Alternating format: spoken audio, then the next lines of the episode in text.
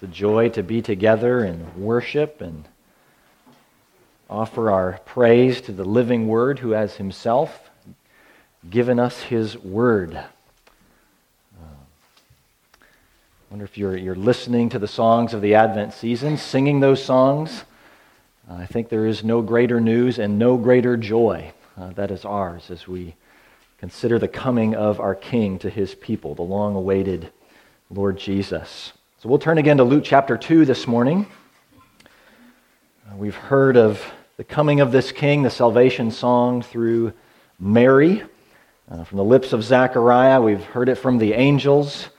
And again, this morning, from a man that we really don't know much about other than what we read here in Luke chapter 2. Uh, this is, uh, well, this is intentional. We know Dr. Luke is not giving us details and giving us uh, other details uh, for a purpose. Not the identity of this man, but what he does, what he says. Uh, that's so important. Um, so this song comes uh, after the birth of Jesus, approximately one month or so later. Uh, Mary and Joseph are on their way to the temple in Jerusalem to satisfy the requirements of the law. Uh, Mary and Joseph are devout Jewish parents. so after eight days, uh, Jesus was given that sign of the covenant and circumcision, and now it was time to present him to the Lord as the firstborn uh, of these parents. Uh, also, time for Mary to offer sacrifices uh, for purification. We won't talk about all the details uh, which we have there in the roots in the Old Testament, uh, but actions very significant in identifying who Jesus is, um, what he has come to do. so I'll mention that briefly in a few minutes, but. Obedience to the law of Moses. They bring Jesus into this temple court. And then we're going to meet Simeon, uh, just an extraordinary man of God here. And I'll begin reading at verse 22 of Luke 2. It says, And when the time came for their purification, according to the law of Moses, they brought him up to Jerusalem to present him to the Lord. As it is written in the law of the Lord, every male who first opens the womb shall be called holy to the Lord and to offer a sacrifice according to what is said in the law of the Lord a pair of turtle doves or two young pigeons. Now there was a man in Jerusalem whose name was Simeon.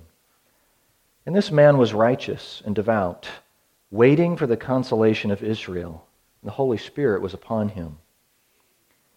And it had been revealed to him by the Holy Spirit that he would not see death before he had seen the Lord's Christ. And he came in the Spirit into the temple. And when the parents brought in the child Jesus to do for him according to the custom of the law, he took him up in his arms and blessed God and said, Lord, now you are letting your servant depart in peace, according to your word. For my eyes have seen your salvation that you have prepared in the presence of all peoples, a light for revelation to the Gentiles and for glory to your people Israel. And his father and his mother marveled at what was said about him. And Simeon blessed them and said to Mary, his mother, Behold, this child is appointed for the fall and rising of many in Israel, and for a sign that is opposed. And a sword will pierce through your own soul also, so that thoughts from many hearts may be revealed. A song of consecration, a song of uh, parting for this dear saint. Let's pray together. Lord God, the light is growing brighter for us in this season. The light of expectation and hope at the very coming of you, our Savior, the coming of Emmanuel. Lord, we wonder anew this morning that you, the Lord of all creation, would come to us humbly, meekly, squirming as an infant child one that we see held by Simeon. A smile on his face, knowing that the wait is over. Salvation has come. Lord, we thank you for this word. And we pray that by your Spirit now you would work this word, not only what it means, but how to apply it and live in light of it this day and the days ahead. Speak faithfully, we ask, through your servant, to be glorified. The proclamation of your word, make us attentive. We ask this all in Jesus' name. Amen. Uh, I don't sleep very well on airplanes. Uh, typically, you're sitting straight up, and there's barely any leg room, even for a short guy like myself. So some of you, I think, are going to have an even harder time sleeping on airplanes. And there's usually a public, you know, service announcement um, every few minutes, or um, some lights flashing, or something like that. Kind of like laying in a hospital bed. It's hard to get rest and so the, the, longest ride I've ever been on a plane was about 12 and a half hours. And so we were flying east into the evening and all night long. And so I spent a lot of time staring out the window into darkness, just waiting. And once we got you know, over the, the Mediterranean, over Europe, you could see some lights from the cities, but it was really not much to look at. And then about halfway over Egypt, there was a glimmer of light to the east. And a little while later, a thunderstorm silhouetted against the rising sun over the Red Sea. The wait was finally over. I, I could begin to see again. And looking out the window, my body was exhausted. All I wanted to do was sleep. Um, but the sun was rising. Something to see. God makes a promise to Simeon. We don't know how old he was, may have been more advanced in years at this point. And that promise is that he would not sleep, he would not die until he saw the light, until he saw the sun rising. God's only son. But until that time, he had to wait. Wait patiently for the consolation. Wait patiently for deliverance of God's people. Just think about that kind of wait.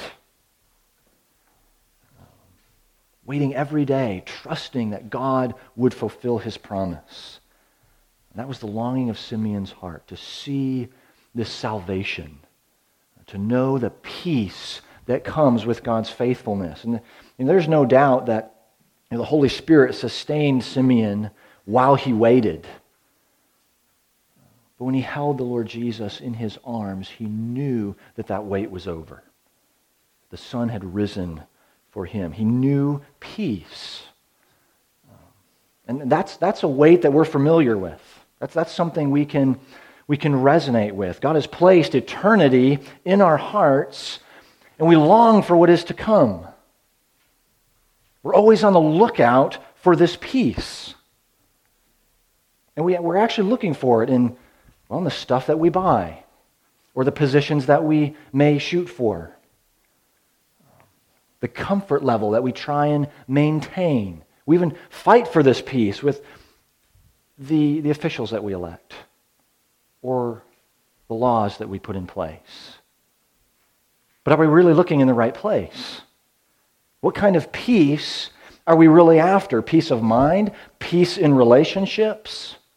Financial peace? You know, those are all worthy goals. But even if you had peace in all of those areas, would you truly be at peace? Temporarily, maybe, but now the longing of our hearts. We don't need a, a temporary, well, this just makes me feel real good sort of peace. Our hearts demand a lasting peace, an eternal peace with our God. It's extended in the person and work of his Son. So, what did Simeon know? How could he depart this life uh, in peace? And we learn several things through this song. See the blessing of God and then the blessing of the parents of this child. Okay, to God, this song is full of joy. It's hopeful. Salvation rings through his words. But then the song to Mary is more somber. Um, it's a warning her son will bring division. Not all people will accept him and look to him. So we see both, both blessings, both the salvation and the sword uh, that comes with Simeon's word here.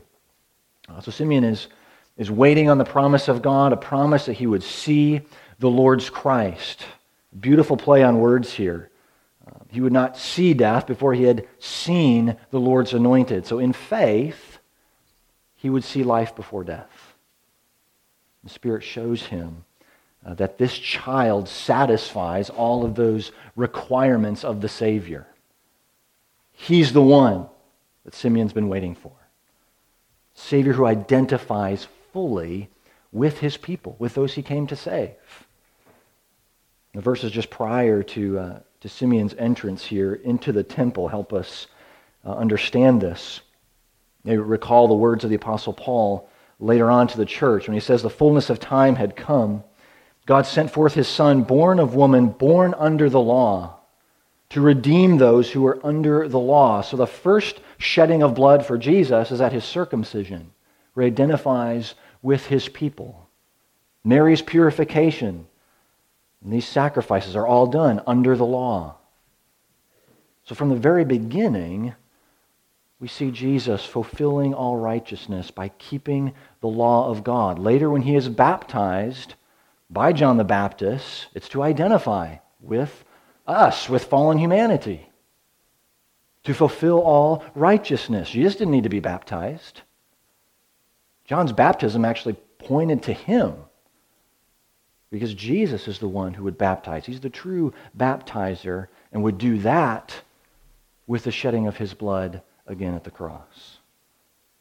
So this is that, this is that great reversal that we often talk about, that great exchange that's at the very heart of Christianity. It really starts here with, with the birth of Jesus, where he identifies with his people and the need for cleansing. Cleansing that he would complete at the cross. Here's what Paul says in 2 Corinthians 5 For our sake, he made him to be sin who knew no sin. Okay, circumcision, purification of his mother, baptism, those are all things that sinners need. He took upon himself. So that in him we might become the righteousness of God. So he identifies fully with our sin, takes our sin, and credits us with his righteousness. It doesn't, it's not natural to us. We still have lots of ugly stuff, lots of, of junk under here. But he robes us with his righteousness. This is what our God has done. It starts right here in the birth of Jesus. Probably say amen right now and just contemplate that for the rest of our days. Only Jesus could be the one. Only Jesus could be the promise that Simeon was waiting for. Promise he was shown by the Holy Spirit. Do you hear that description of Simeon? Simeon walked with the Spirit, was directed by the Spirit. Certainly in a unique way here to preserve this message for us so we could see this promise fulfilled. But how often do we give attention to our own walk with the Spirit? we have confidence that our decisions, that our actions are directed by the Spirit of God. I'll often hear, I just want to, I just want to, to do what's in God's will. I want to align with His will. Maybe you've heard that, thought that. And that's marvelous. That's a good path to be on for our hearts. But do you have any, any confidence that that's what's happening? Most of you have been through surgery at some point, some of you more recently. Um, when you have surgery and it's scheduled for 9 o'clock, you get there at 8.45, have your surgery, and you're out by 10. That'd be quite a medical system, wouldn't it? Um, I've never seen that happen uh, for anyone.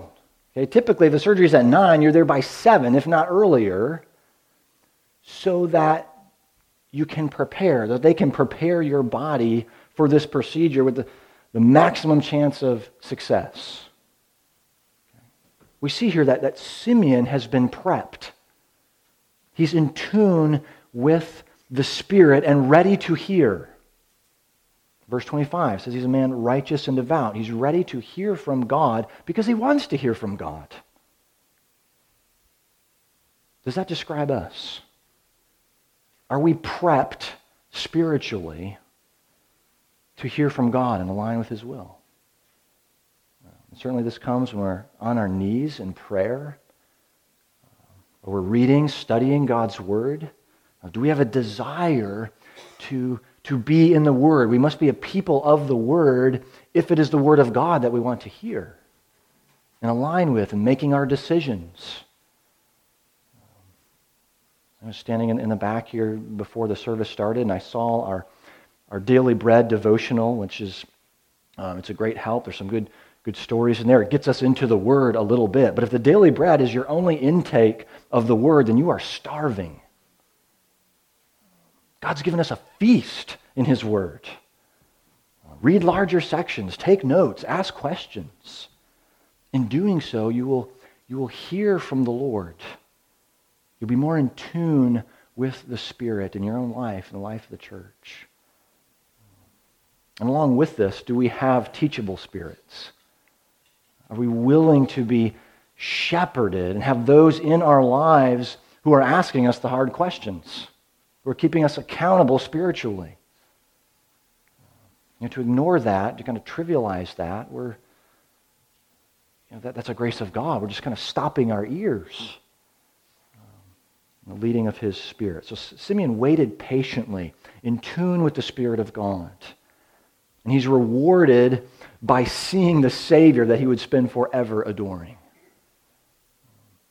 Know, I think uh, not, not many people ask to die. Um, some do. If the physical pain is just so great, they want to escape that. Maybe the emotional struggle is so great, they just want to just want the pain to go away. They want to die. When Simeon asked to die here, he's not trying to escape. He's expressing the peace that is now his. Nunc dimittis, now dismiss. He's absolute confidence that dying is what should come next for him. we don't know how long it was before Simeon actually died and his soul was with the Lord. But he was ready to die because he had seen the salvation of God, seen the light. It was a light for him, for all the people the very glory of the Jew, the recipient of God's revelation, or the Jews, a light in the darkness of the Gentiles. Isaiah 40 tells us that. The glory of the Lord shall be revealed, and all flesh shall see it together. So Simeon could see, he gazed with eyes of faith upon this light. He knew he was holding the salvation of God. That confidence is ours. As we gaze upon Christ with eyes of faith, I think of so many who are going to gaze upon Jesus you know, during this Christmas season. It may be on a nativity scene that's in the church or outside the church. Or they'll gaze upon Jesus, portraits of him in a Christmas card. Or they may watch, you know, what, what we've read in Luke chapter 2. They may watch that played out in a program of some sort. They'll see Jesus, but not really see him, even though he's being paraded in front of them. We must see Jesus with eyes of faith, hearts that bow before him as Lord, as Savior. And only with that uh, spirit given vision can we have any lasting peace, confidence at the time of death. So, do we really see Jesus the way Simeon did? And that, that's the summary of this song. See Jesus with eyes of faith and be saved. See him with eyes of faith and be saved. So Simeon blesses God. Then he turns to the parents. Um, you have to be just amazed at what is they're hearing about their son, what it is they've already heard. And now this man comes in and tells them that he holds the salvation in his arms. Marvel at this. I mean, I think for any parent, it would just sort of, you see the glow on their faces they rejoice. They took pride in their son. Maybe you've seen the comic strip. I don't even know where it came from anymore, but it shows three women on three different donkeys. And there's a sticker on the back of one donkey that says, My child is an honor student. There's a sticker on the back of the other donkey that says, My child's a, uh, in medical school. And then you see one of the women sort of looking over with disgust. And the word bubble above her head is, Well, if it isn't Mary and Joseph. And the sticker on the back of Mary's donkey is, My child is God. That's the funny part. Um, They marveled. They didn't fully understand who this child was, but that sticker says exactly what it is they were hearing. I think any, you know, any parent's chest is going to swell a little bit at that type of news. But then Simeon shares something with them that they haven't heard before, um, something we don't hear in the other uh, songs up to this point. Simeon says their child is appointed for the fall and rising of many in Israel, a sign that is opposed. Not all are going to welcome this child. Not all will rejoice in his coming. And we, we know by now that a lot more than just some are going to oppose him. They'll, they'll turn from the, the light, reject this salvation. We know this opposition will eventually lead to his death. Now, now that's going to be hard news for any parent. Can you imagine how that would pierce the heart of Jesus' mother? And, and that's the point that he makes in this message. A sword will pierce your own heart, Mary. The journey that your son is going to make is going to be painful, personally painful for her. Because his mission is nothing less than the, you know, the very means of salvation and judgment for humanity. Prophet Isaiah, uh, Simeon alludes to Isaiah multiple places here. He says in chapter 8, and he will become a sanctuary and a stone of offense and a rock of stumbling to both houses of Israel, a trap and a snare to the inhabitants of Jerusalem. And many shall stumble on it. They shall fall and be broken. They shall be snared and taken, the fall and rising of many. The light will be opposed. So that we get to John's gospel, he writes, The true light which gives light to everyone was coming into the world. He was in the world. The world was made through him, yet the world did not know him. And his own people did not receive him. So the road for this child, the road that brings such joy and peace, will be a road of humility and suffering. And this is, this is a road, the road to the cross, that road of suffering is unique to Jesus. But the, the road of suffering itself, that is something that we share with him. If they have opposed and rejected the light, they will oppose those who walk in the light. Do not be surprised, Peter says, as though something strange were happening to you. But rejoice. They're still rejoicing. Just as we rejoice at the coming of this king, we must rejoice in suffering for his name and for his glory. And that, that suffering is going to come in different ways. Some of you have experienced this suffering that may, may come in through your family, through the workplace, through your teachers, through the, the cultural pressures, even legislation. But it will be there. It will be there until the true king, our suffering servant, returns. The light will be opposed, and hearts will be exposed by this light. This is how Simeon ends uh, his word to Mary. Uh, those who are proud, who are arrogant, just self exalting, they will fall before him. even use Mary's own spirit inspired words. They'll be scattered and left empty but those who see Jesus with eyes of faith, who recognize their need, who humble themselves before him, they will be exalted. They will rise with him. The fall and rising of many, even in the resurrection of the very glory of God. That's the hope of the redeemed. So that when our hearts are exposed by the light of Christ's coming, we might fall on our faces and worship living the rest of our days uh, in the light of His grace. Now, that is not easy. That is a battle that you are going to face today, or already facing today. Inner conflict between the Spirit of God and the flesh. King Jesus is an affront to our own desire for control, our own desire for power. I mean, to put it simply, our own God complex. Okay, this, this was true for King Herod When he heard that this child had been born, he says, Well, where is he? I want to go worship him. Yeah, right. Whether he's a child or not, it is a threat to King Herod, and he'll do anything he can to destroy him.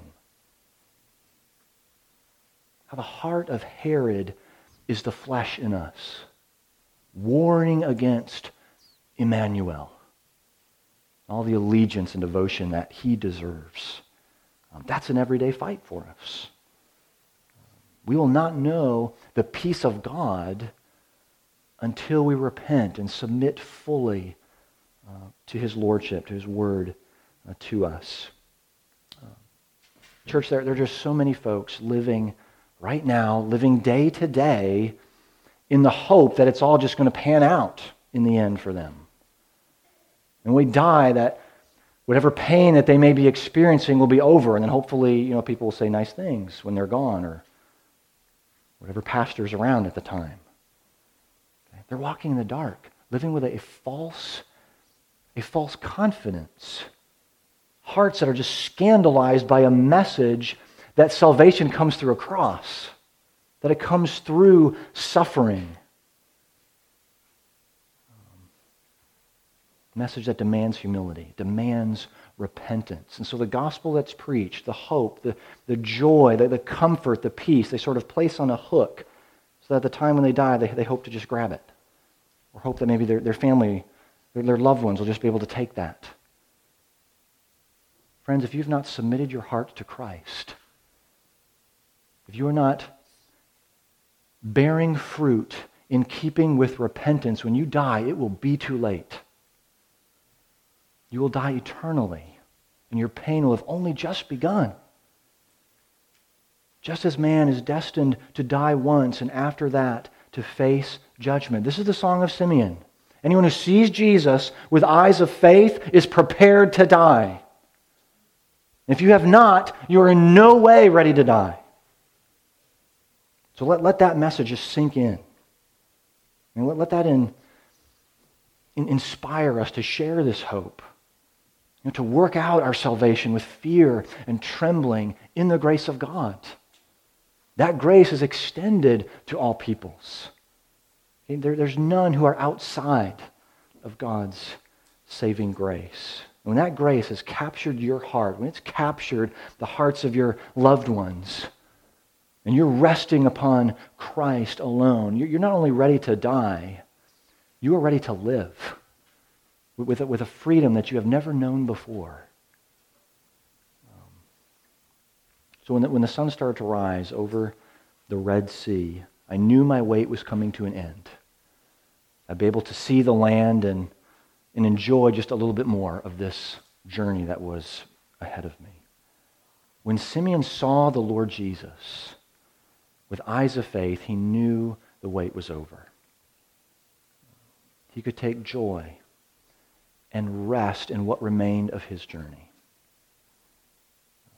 The light of Christ exposes the darkness, exposes our need.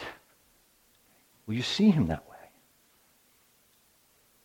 Will we rise with the Son, who himself, as we read earlier, is risen with healing in his wings?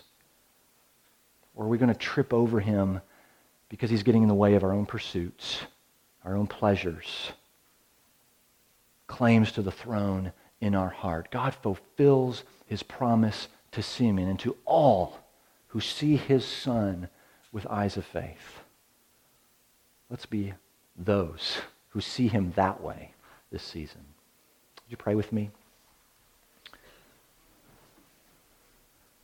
Lord, help us to fix our gaze upon the light, the gaze upon Christ, who is our light, who is our very life. Lord, in this very moment, into this day, we'll war against it. Lord, we pray that you would work in us a deeper love for you, that we would hate our sin, that we would turn from it, that we would walk in the light and find peace, the peace that our hearts long for. Lord, in this season of celebration, Looking back, we remember and we celebrate your advent, And we look ahead, we long for, with great hope, a sure hope of your return. Come, Lord Jesus. Come, Prince of Peace. We might see the salvation that is already ours, but see you, our salvation, as Simeon did so long ago. We pray in Jesus' name. Amen.